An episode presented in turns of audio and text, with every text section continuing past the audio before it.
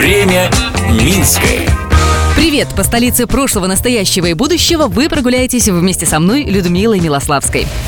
На днях появилась информация о том, что скверу за Красным костелом в Минске планируют дать имя основателя костела Симеона и Елены. Комиссия по наименованию и переименованию проспектов, улиц и площадей предлагает назвать его именем Эдварда Войниловича. А кем он был, Эдвард Войнилович? Об этом сегодня и расскажу.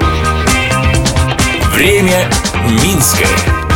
Я сейчас нахожусь возле Красного костела на площади независимости. Он был построен по инициативе Войниловича и на его деньги. В конце 19-го, начале 20 века Эдвард Войнилович был вице-председателем Минского общества сельского хозяйства. Он пользовался огромным авторитетом у землевладельцев губернии, трижды избирался в Российскую Госдуму. Это все дела общественные, а в это время семья Войниловича переживала страшную трагедию. Друг за другом умерли от туберкулеза его дети – 12-летний Симеон и 19-летняя Елена. В память о детях родители пожертвовали огромную сумму на строительство костела – 300 тысяч рублей. В переводе на сегодняшние деньги это около 12 миллионов долларов.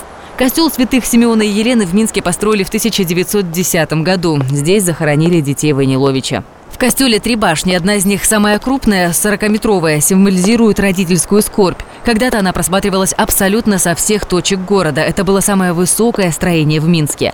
Две башни поменьше символизируют погибших детей. Затем, как течет время Минское, слежу я, Людмила Милославская. Благодарим за информационную поддержку программу «Минское Минчане». Смотрите в субботу в 11.00 на телеканале СТВ.